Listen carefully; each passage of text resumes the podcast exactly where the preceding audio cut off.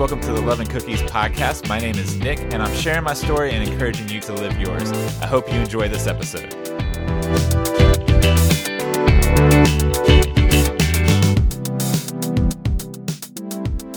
In the summer of 2012, that's when I was working at Trinity Academy full-time. It was actually the first full-time job I had after I got out of college. Graduated college in 2006, did not have a full-time job until 2000, and I guess it was technically 11 when I got it. Dang. Yeah. What were you doing for those 5 years? It was mostly like YMCA stuff, right? It was some of that, but unlike most college students who work at a restaurant to pay their way through college, I decided to graduate college and then start waiting tables because, you know, that's what you need a college degree for. You didn't work while you were in college? Well, I did. I worked at some youth camps and some after-school programs, right. But then my senior year, I had to do an internship for my social work program, and the after-school program I was working at couldn't get me enough hours to cover what I needed. So I had to leave that job and ended up working at Planet Smoothie. Oh, right. Making smoothies. Yeah, that was awesome. And did the internship at Charisma Church. Okay, so before you get into the other job stuff, because you've worked like a million small part-time jobs, what was the best and what was the worst? Oh, ooh. What was the best and what was the worst? We didn't work at Sonic together at any point, did we? I don't think so. I think you started after I did. Yeah. I don't think that would be the best or the worst. Planet Smoothie, one thing that was amazing about that, I did not grocery shop for about 6 months. What? Why? Because I could get free smoothies whenever I wanted to, and then Bruegger's Bagels was next door. Oh my gosh. And we had worked out a deal with their employees where we would give them free smoothies and they would give us free bagels. So I literally lived off Bruegger's Bagels and Planet Smoothie for about 6 months. That's probably really good for you, right? Actually, it's probably not terrible. I mean, it depends on what you're getting. Are you getting the cinnamon crunch bagel every time? Or? No, I was usually getting like bagel sandwiches. I think they called it the Better Bacon Cheddar. It was bagel, an egg, cheese, garlic cream cheese, and bacon. Ooh, the garlic cream cheese is it was a nice touch, but you had to pick your bagel wisely. Like, you couldn't go blueberry. You don't want blueberry and garlic? No. But then my go-to smoothie, that would have been, let's see, I put in strawberry, blueberry, peaches. Peaches. Were they actual peaches or was like peach concentrate something? It was like a mix. We'd get like a five-pound bucket of slop. We had strawberries like that at Sonic. Yes. I think. Yeah. So the peaches, then peanut butter, frozen yogurt. Peanut butter. That's an interesting one too. Yeah, it was kind of my mix on the PB&J smoothie. That's pretty healthy. Ooh, PB&J smoothie. You should market that, dude. Yeah. So I lived off that. I mean, that was an awesome thing. Probably the best one? I don't know. I mean, probably I would have to say that the best part-time job I had for not having to go grocery shopping. Yes, Planet Smoothie. But sure. I think as far as like having fun, really enjoying what I was doing when I was part-time with the YMCA at the Alexander Family YMCA, doing after schools there and summer camps. As kids. And it's more fun. Yeah, that was a lot of fun. Yep. You know, that's what God's called me to do. But makes sense. Worst part-time job, Pizza Hut. Really? Pizza Hut. Managing a Pizza Hut. You were managing it? Oh, yeah. Yeah. This was a few years after I got out of college. I waited tables for like 3 years and then got offered a position at Pizza Hut to manage. And I was like, well, that'll pay a little bit better. And I won't. The restaurant I was working at was open till 2 a.m. and I hated being there till that time. And so I was like, I just kind of want some more normal hours. Just to clarify, at this juncture in my life, I thought you were the coolest person in the world, and you were managing a Pizza Hut. So my standards were really high. Yes, yeah, I kept some stuff hidden from you guys. Or I just made it look a lot more glamorous than it really was. Yeah, that's okay. That's what I was there for. My GM there did not know how to make a schedule. The reason that was the worst job I ever had, the worst part-time job I ever had, was because, well, I would probably say that was the worst job I ever had, period. Oh, wow. I worked probably at least a month and a half without working a fully staffed shift. Oh, wow. And it wasn't because people were calling out. It wasn't because people were quitting. It was because my manager didn't know how to make a schedule. There was one shift I worked where I was the manager on duty, the person answering the phone, the cook, the server, and probably something else. Okay. And so, that's yeah. Very well done. Yeah, and the cashier. So right. So you got to do everything. It's good. So yeah, I was basically doing everything except delivering the pizzas to people. Right. So was it like two people that you had then? Was it you and one other person? On those shifts, I mean, there probably should have been 3 or 4 other people that were working. Mm-hmm. I mean, on any, say, a busy night, you know, we had a dining room, so people could come dine in. Oh, yeah, so we need to have a couple servers. We need to have a couple cooks in the kitchen. I went there like once when you probably did. Yeah. But, yeah, I mean, so it wasn't, yeah, it wasn't even just that. Like, most of the time, it wasn't just one person. It was like multiple people short. Right. Oh, that's bad. So that's how I got the Sonic. I said, I can't do this anymore. And then got the Sonic, and you're like, this is pretty bad too. Yeah, it was all right. Just to clarify, I worked at Sonic for 5 years, but it was after Nick left. So it would have been the best job ever couple months before that. Yeah, because I was there probably 9 months, I think. Because that's so many jobs for less than a year, dude. Yeah, well, there's a few, but that's when I started working. I started, while I was at Sonic, I would open Sonic from 6 and work till about 2. And spend the night at my house occasionally. Yeah, so I could get there in the morning because that was early. But then after I got off from there, that's when I started working at the Y.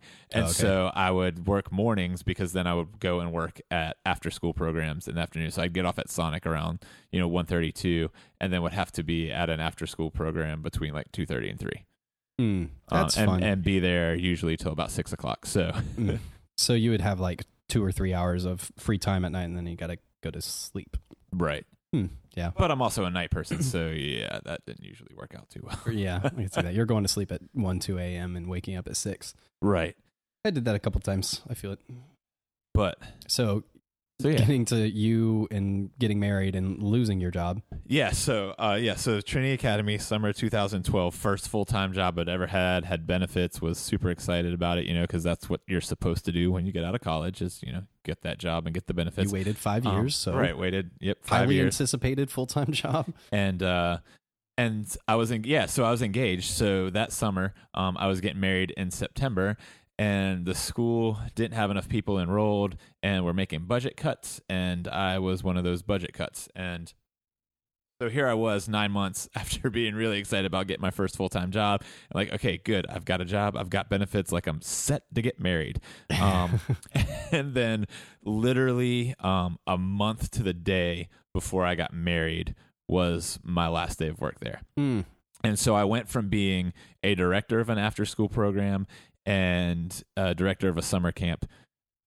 When I found out I was losing my job, I went back to the Y and said, hey, I know you guys don't have anything full-time right now. I know you probably don't have much left part-time, but like if you've got a counselor position somewhere, like I just need something to pay the bills, you know? And so they're like, yeah, like we'll throw you in here as a counselor in an early arrivals and after-school program and, kind of see where it goes from there. But yeah, that was a crazy time. So a month out of being married, went from being in charge of programs to being back to the bottom of those programs as a counselor. So how do you feel God's plan is worked through that? Because there's definitely the point where you lose the job and you're like, hey, God, what's up? Because this is not where I thought this was going to go. Oh, absolutely. That was probably the toughest part of all that, because what I was doing at Trinity Academy that summer that we literally started their summer camp. Me and my boss, they had never had a summer camp before. Who was your boss? Did I meet him at any point? You might have. His name was Jim. Oh yeah, I remember that. I don't know if I met him, but you talked about him a lot. Yeah, I probably talked about cross paths. We were really close friends too. So that was definitely a part that stunk about losing the job, but. So yeah, but we had created that camp, and so here it was like I'd worked so hard to help create that, and then it's just like it gets ripped from your hands, and when you're doing that, you're like you're not thinking, okay, well, God's got me here for the summer, and then I'm just gonna peace out, and no, like I was like, this is my baby, right? You put your heart and soul into it a little bit. So in that moment, it was like, God, I don't know what you have for me, like this, like I don't know, and. So in the moment, I trusted God, but there was no clarity of what was going on.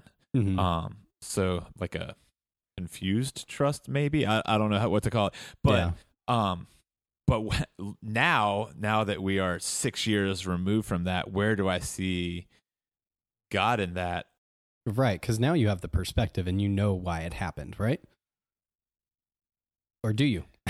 I would say I know how God moved through it. Okay. Because I went back to the why.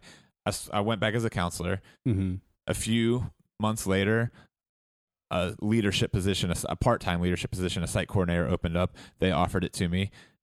And then a few months after that, a full-time director position opened up, and I applied for that and got it. Oh, okay. And so, you know, if you had asked me in August when I lost my job, like, oh, you know, where will you be in 6 months? I wouldn't have said, oh, I'll be, you know, a full-time director at the Y. Yeah. But because I had just decided right in that moment, okay, well, God, clearly you have something else for me. Like, yeah. You're not just going to leave me high and dry, you know, in and I just trusted him. 6 months later, I was back in a full-time position as a director. Mm-hmm. And that position and where I was has launched me to where I am today. I'm not still with the YMCA. Sure. I work with Community of Hope Ministries, but the relationships I built there, everything that started there has brought me to where I am right now. And so, you know, like you said, looking back, I can see how God orchestrated those steps, but in the moment, not a clue. Right. And I think the phrase confused trust is, to me, the most real kind of trust, because it's easy to trust God when you feel like you know what's up, you know? Like, it's easy to trust God when you get offered the full-time position at Trinity, right? You're like, oh, yeah, this is God. God, right. I totally trust you. It's got to be God. Right. It's a big paycheck. This is God. A door has opened. It must be Jesus. God opened the door because there is a door that is open, right? Yeah, let's not go down that rabbit trail.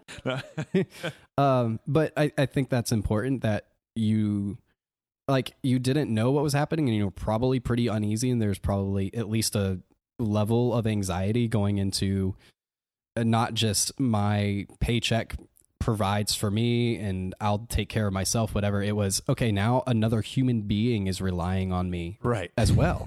And like, this is the time I need that the most, and it gets taken from you, which forces you then to actually trust God, right? It puts the ball in your court, and God says, oh, you say you trust me, try this, you know, like, see what happens if this goes down, and do you actually trust me, you know? Right. And it's not easy, you know, and I think of, you know, in the Old Testament, when the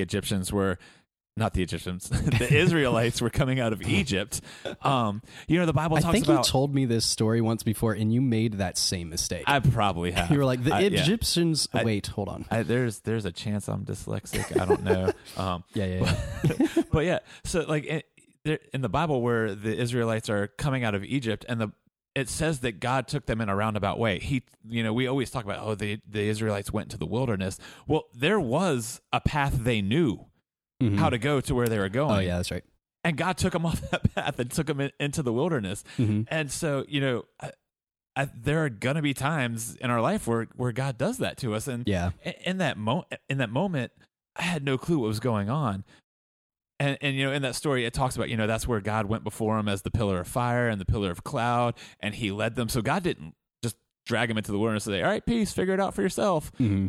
He went with them. He led them. And so... yeah. You know, that's what I've seen, especially now looking back, and what I felt in those moments is like, okay, God, I'm just going to trust you. Like, I'm in this wilderness, I'm in this place of confusion, this place of, you know, I don't really know what's ahead of me, but I'm going to trust you to lead me through it. Mm-hmm. And God knew where he was going, and God knew where he was taking me. And in the end, I can look back and be like, you know, now it doesn't look like wilderness anymore. What I just went through, it looks like a clear path. It's a path that made sense to God, but you can't see it. From that spot. that's the hardest part, mm-hmm. Through it all. But the thing I've found is that time after time, when I choose to trust in him, he doesn't let me down. Mm-hmm. And on the flip side of that, time and time again, when I try to figure it out for myself, it doesn't work out like I wanted it to. you enjoyed this episode, then you'll definitely want to stay tuned for next week. Zeph and I had an amazing conversation, but it went on for a while, so I've chopped it into 2 episodes. Next week, we'll be finishing up this conversation with Into the Unknown Part 2. Thank you guys for listening to the Love and Cookies podcast. You know, there's not much better than a fresh baked cookie, so go ahead and subscribe so that you can get new episodes straight out of the oven. And don't be selfish, share them with your friends. Again, thanks for listening. Until next time.